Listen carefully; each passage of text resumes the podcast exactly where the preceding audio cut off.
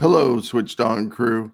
Dan here with today's signals on getting out of your own way. With me is Christina Eanes, a former FBI violent crime analyst and senior manager, now author, speaker, podcaster, and more. Christina specializes in super achieving, is on a mission to help others achieve more in life, mainly by getting out of their own way. A great quote from Christina in the episode a call to action for all those who feel forced to hide their talents so they don't make others look bad. Come join us and enjoy the show.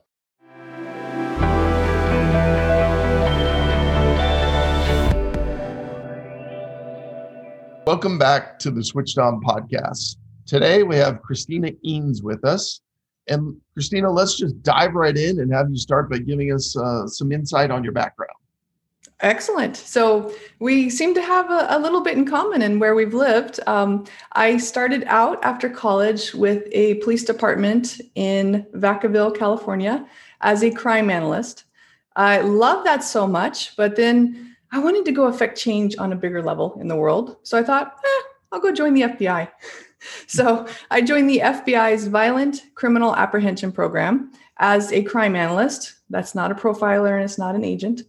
So, as a crime analyst, where I helped local, state, federal, and even some international agencies with their homicides and sexual assaults, I, I enjoyed doing that work. I really helped. Well, I felt like I was really helping in that work, but I knew I couldn't do it for my entire career. And I was about ready to, to I wanted a promotion at that point. So I started looking around, and my background is also in training and development because I've always taught college on the side, even since pretty much being in college. And so I thought, well, where can I make even more change? So I went in and helped the FBI develop their leadership development program. I had a couple of teams of folks, uh, instructors and logistics. We trained anywhere from line level to uh, executive level leaders in the in the group, and I enjoyed that so much. I loved all the stuff in relation to emotional intelligence and perception and all those quote unquote soft skills. Then once my kids left the house, I decided, okay, I'm going to go open up my own business. And so now I have my own professional development firm where we do trainings on emotional intelligence, perception, coaching, feedback. And then on top of that, I have a few books along those lines, a podcast, and a YouTube channel. Wow, nice. How did you get into that original career vector? Was this like a CSI driven kind of awareness? Because I didn't even know that that was a thing really until uh, I started watching the CSI show. Yeah. Well, and actually, if you want me to ruin CSI or Criminal Minds or any of those for you, I can. But however, so I was actually, I decided to have kids young while I was in college. Uh, uh, I don't plan as much now, but I, what I wanted to do was have them between general ed and upper division so that I can enjoy them during I got married young so that I could enjoy them enjoy them while I was still in college and then start my career right after and not worry about maternity leave all that stuff. Again, I don't do as much planning now. Um, but I was uh, actually a biology major in college uh. at Sac State, not far from you. And uh, I, I got in, started getting into those upper division courses. And I thought, okay, I don't care what's inside of a cell. I don't care what a Golgi apparatus does. And this is a lot of the, you know, the basis of biology. And then I started looking around thinking, okay, I've got two young ones I need to support, um, you know, as a family unit. And I started looking at the jobs at that time, and they all were all requiring masters and doctorates. So I'm like, okay, I'm not so excited about this field anymore. I'd have to go all the way in order to make a good amount to support my family at the level I want to. You know what? I've always thought of criminal justice as something that was fun and exciting. Wow. But I don't want to be a cop. So what do I do? well, I'm going to switch all my classes over to criminal justice and I got two years to figure it out. wow. then and then when I started figuring it out, um, I came across the field of crime analysis, which I fell in love with because it's like solving puzzles. Um, and so I, I went that route. Neat. Yeah. Well, there was a, a concept that I came across as I was getting familiar with you and your platform of things that you're doing. And one of them was this statement around super achievers are able to achieve because we consider ourselves a work in progress. And I just loved the message of that. So wanted you to talk a little bit about the insight around where that came from and and what you uh, experience and what you help others experience? Ah, so where that came from, I'm not quite sure. I've kind of always been, maybe it was nurture and nature, right? But I've always thought about um, every moment as a learning moment. Um, then when I got into looking at, okay, uh, I'm going back to my entrepreneurial roots. What do I want to do in life? Well, oh, first of all, what am I good at? Well, I'm good at getting a lot of stuff done and achieving whatever I set my mind towards. Then I thought, okay, so part of being an entrepreneur is, and if I want to teach others and have a platform on that, do something that comes easy to you that doesn't seem to be as easy to others. And then I thought, well, super achieving. And how do I do that? Well, I look at everything as a learning opportunity. And then I went and did a lot of research on it. And I found, are you familiar with Carol Dweck's growth mindset? Yes, actually, I am. Yes, and her book mindset. So I thought, oh, this is in align with everything, in alignment with it. So I think pretty much I've been born with a growth mindset, and that's what led me to help others to develop more of a growth mindset so they can step up their achievement. And when I say achievement, I don't necessarily mean tangible things, right? It could be happy life, it could be um, realizing your purpose, all of that related stuff. Well, I know your current book uh, and your current focus is around the concept of escape rooms and that whole interesting dynamic. So, give us a little insight. Where did this uh, idea get birthed from, and and how are you manifesting around the escape room idea? Oh, so interesting. Uh, about four years ago, my daughter had her 21st birthday. I thought she'd want to go to Vegas. She did not. She wanted to go to Harry Potter World in Orlando. so we went there. We had a couple of days that we didn't have anything scheduled, and she was looking around and said, "Hey, there's this place near our hotel that it's escape rooms. It sounds really cool. Can we go try it?" And I was like, "Escape rooms? That sounds silly. I don't. You don't have to lock me in a room for me to solve puzzles. I'll do that here at the hotel." so I'm like, "It's your birthday, so we'll go try it." Uh, so it was the three of us: my husband, my daughter, and uh, myself uh, our son was uh, joining the army and in the army at that point. Um, but uh, we went and did the escape room, and I fell in love with it. We fell in love with it. So uh, we went back and did three more rooms the next day. And uh, my husband and I have now done almost 500 rooms in 20 countries in 22 states. Wow. So we got a little addicted. But first of all, one, it's exciting, um, novelty, right? So that helps the brain grow as well. Anytime you challenge it and you give it novel experiences, because each escape room experience is different in its own right. While there are some similarities across some of them, it's all different adventures. And then I realized, hey, this has so much application for what we're teaching in the classroom on perception, emotional intelligence, how people communicate with each other. So then we started uh, paying attention to how we were in escape rooms and how we were interacting and the different challenges that we faced. And of course, I had to put lessons on that. And then we put it into a book. That's really neat. We used, um, in my last corporate um, situation, we actually used escape rooms in a team building kind of oh. way where teams would go off and uh, go use the escape room in San Francisco. Yeah. And, uh, the teams just loved it. Yeah, it's fun. And actually, you have one of the best in the U.S. Uh, one of the best locations there in San Francisco. Hmm. Wow, yeah. it's really neat. So, what can these escape rooms teach us? You know, I know oh, that so much. there's teaching moments in there, but would love to hear some of your insights to that. Um, let's see here. So a big one. Uh, recently, I actually mentioned this one in my speech. I won't go into too much detail on it, but uh, being that we have done so many, and it's usually just my husband and myself when we're doing these. Um, I mean, there's so many lessons, but a big one perception is reality.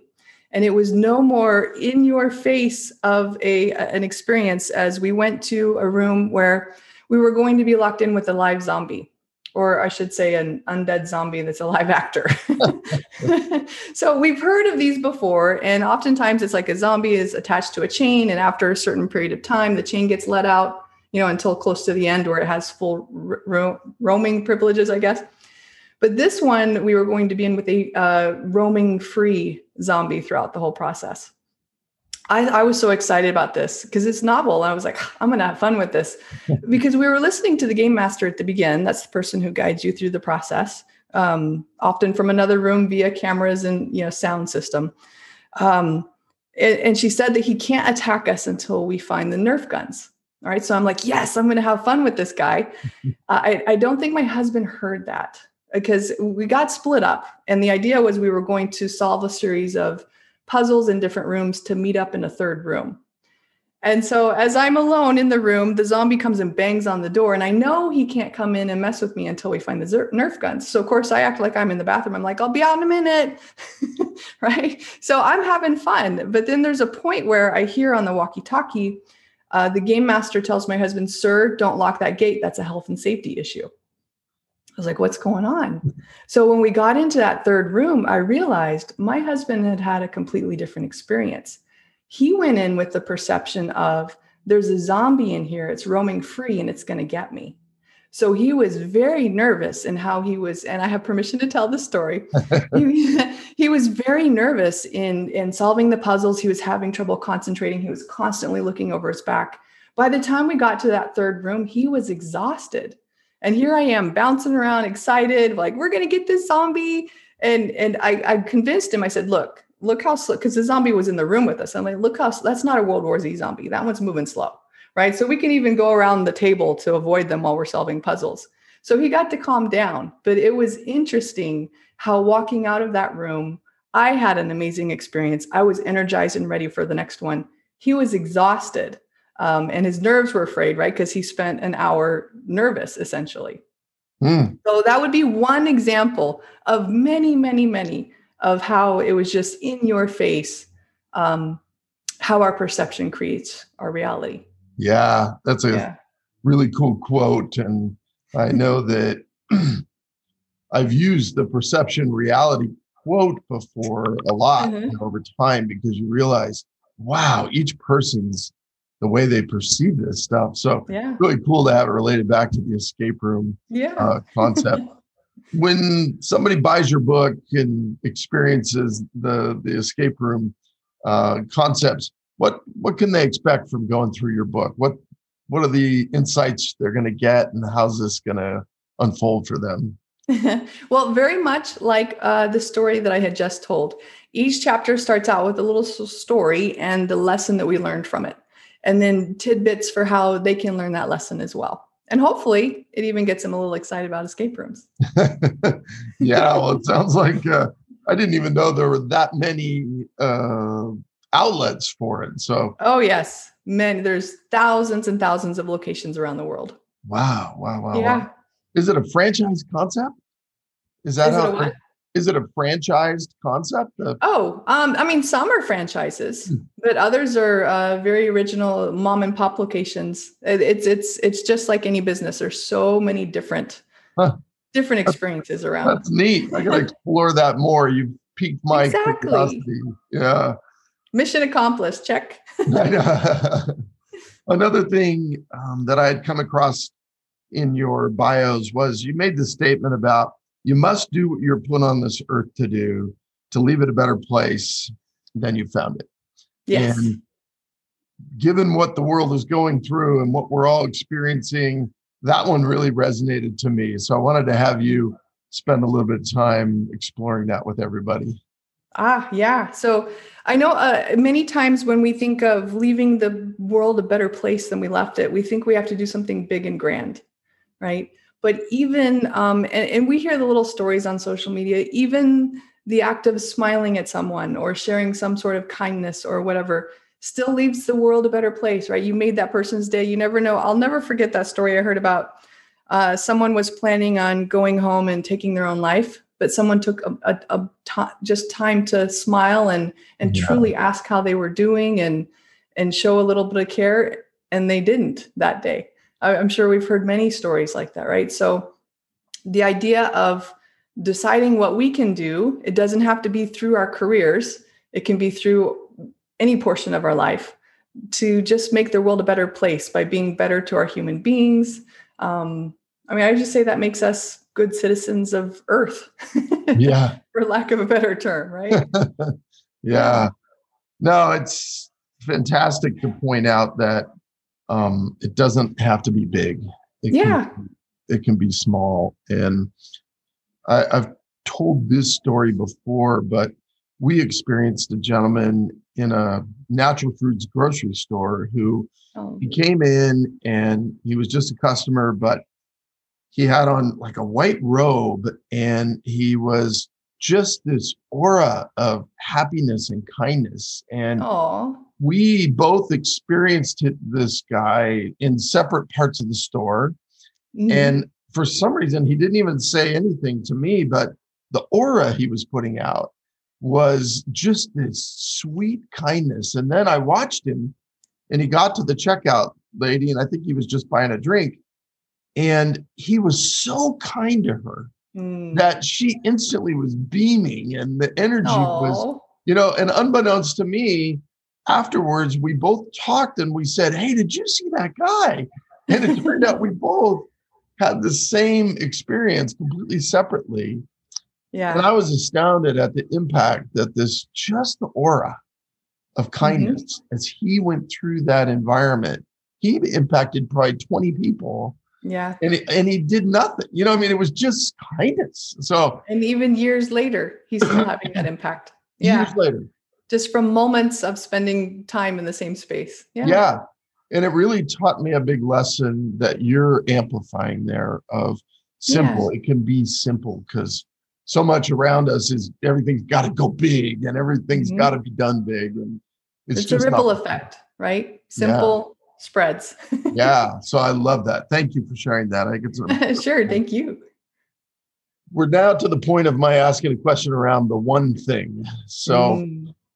This one thing that people could take away from this half an hour that they spend with you um, what is it that you'd like to amplify for people to really focus in on Oh, so life is a school, right? We need to make the most of it, learn everything that we can, and essentially to become, I would say, essentially become the best person, the best version of ourselves, right? So think of our life as a school. Every moment is a growth opportunity.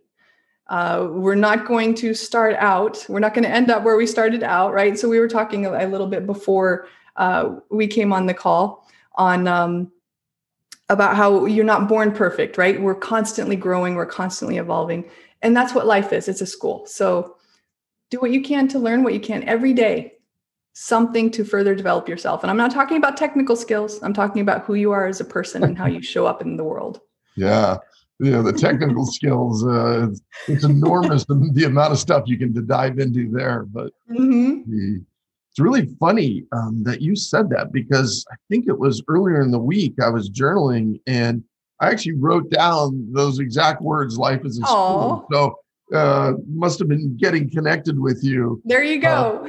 Uh, have you ever heard of this uh, movie um, called My Octopus? I think that's no. the name of it. Oh my gosh. Uh, write it down. Yeah but it's the story of this, or it's a movie, a documentary of a, a gentleman who basically spent a year or two years partnering, kind of partnering and learning from an octopus. And when I wrote down the life as a school thing, I wrote down that, wow, when you watch that movie and you watch this octopus that has millions of sensors all over and it's experiencing the environment and learning and adapting. Oh, wow. And I wrote down this life as a school thing and I said, wow, you know, we're in this body that has millions of sensors mm-hmm. and we're experiencing just like the octopus is experiencing. There was like this really aha moment for me. Oh, it's cool metaphor. Yeah, it was tied yeah, to or analogy. Yeah. and it was really cool. Uh, and when you just said life is a school, I couldn't believe you said it because I'm like, wow, I was journaling about that. So, oh, we're connected. Yeah, really. we all cool. we all are connected. So I know, I know, yeah. but yeah, watch watch that. Uh, it's a documentary. It's pretty powerful. Okay, I will. Fantastic. One of the better ones we've seen in a while. So my next question is around the cauliflower moment where you had a belief and then you questioned it and reframed it. And uh, I know we all have a lot of these, but there's always, it seems like for all of us, there's always a few that stand out when yeah. we really had a moment where we went, whoa, you know? Yeah. So, we, I've had so many. Yeah. Um, I'll go. I'll go with the, the biggest, deepest one. How about that? Yeah. Perfect. So many lately, but the biggest, deepest one um, was actually the passing of my father. So he, I was in my early 30s. He was in his mid 50s, and he got a pancreatic cancer diagnosis. And that man fought for for his life for four years. Uh, but it was amazing um, being with him during those four years because prior to that point in my life I was achievement, achievement, achievement. I intangible stuff, right? I've got to get that promote. Uh, of course, I wanted to make a big impact on the world, right? But I thought it was through like tangible stuff. Like I've got to get promoted. I, I need to be a leader. Um, yeah, I'm going to go work for a bigger organization. I'm going to earn this. I'm going to get this kind of house. So I was very achievement oriented. And then going through that process with him, he would tell me stories of going to like his cancer group and uh, terminal cancer groups, the support groups. And he would say there were some people that were just pissed off at life and so angry, right, with this this thing. And he said it's because they were saving for a rainy day, right? They were going to go have that amazing experience after retirement or or go, you know, focus on their relationships after retirement or there's a lot of after retirement talk, right? Um, so they were so angry that they weren't going to get to do that. And he said, that he has he had no regrets that he hadn't lived that way um, and he's so thankful for all of the experience he's had. So that was a huge turning point for me because i realized wait a minute uh, life is short. I mean duh but it was in my face right? Life is short. And that we need to make the most of every moment. And it's not about the tangible things that we achieve but it's about those connections those human relationships. It's about experiencing life now well, yes, still saving for the future, but right, it's about living life now. It's about learning as much as you can while you can, um, fostering those relationships, those connections, just being a better human being as quickly as you can, because life is short. Yeah. So that that really changed how I interacted with everything. I decided, okay, I'm not going to go be an executive in the government, which was like a lifelong thing. I'm going to go out and do my own thing and help people uh, at the individual and, and group levels. So yeah, that was my uh, call my biggest cauliflower moment ever. I like it. It's yeah, it's a big one, and I think it's really relevant for a lot of us. And I uh, I can't believe the commonalities between us because um, two years ago in July, I got a phone call from my father, and he said, "Hey, I, am not gonna um, beat around the bush here. I've got tongue cancer and mm. throat and mouth cancer, and it's bad. And I was out of nowhere, and yeah. I was like, "Oh wow, you know this yeah. is quite a stunner." And um, he's still with us, and he's been fighting it, and it's brutal. You know, it's yeah. really crazy, and you it does change everything. All it of a sudden, everything total paradigm shift. Yeah, everything yeah. just goes. And the amazing thing for us in this age range that we're all in is it's happening to everybody. And yeah. we're seeing it with friends and everybody around us. We're all going through these things that you never stop to think that you might go through. Yeah. It really shifts your priorities in life, right? You realize what's important it does. So I think it's a really powerful one to amplify. Listen, one other thing I want to touch on before we go is I know you have other books that you've written. So mm-hmm. maybe you can just highlight some of those other things so people know uh, some of the other things that are available that you've put out. Oh, sure. Thank you. Yeah. So the first book is Quit Bleeping Around. You can go to quitbleepingaround.com to learn more about it. And there's a podcast with it. Secrets to super achieving in that one. Second one, secret to super productivity, again, .com. so it's how uh, you can manage your energy instead of your time to be extremely productive and accomplish all that you want in this world. And then the the last one, uh, or the the latest one, I should say, is not the last one. Life is an escape room.com, and it's how we can use escape rooms to develop ourselves. Yeah, neat. The uh, energy one, you and I could have a whole nother podcast discussion around because yes, um, there's a lot of commonality in there as well. Mm-hmm. Wow, really neat. Well, listen, I appreciate you spending time with us today, and I know uh, just getting this quick introduction I've gotten to you that I'm going to dive into some of your material and Oh, thank and you. Get, uh, get more of the insight because it's uh, all valuable. So, oh, thank you. It's it. been my pleasure. Thanks.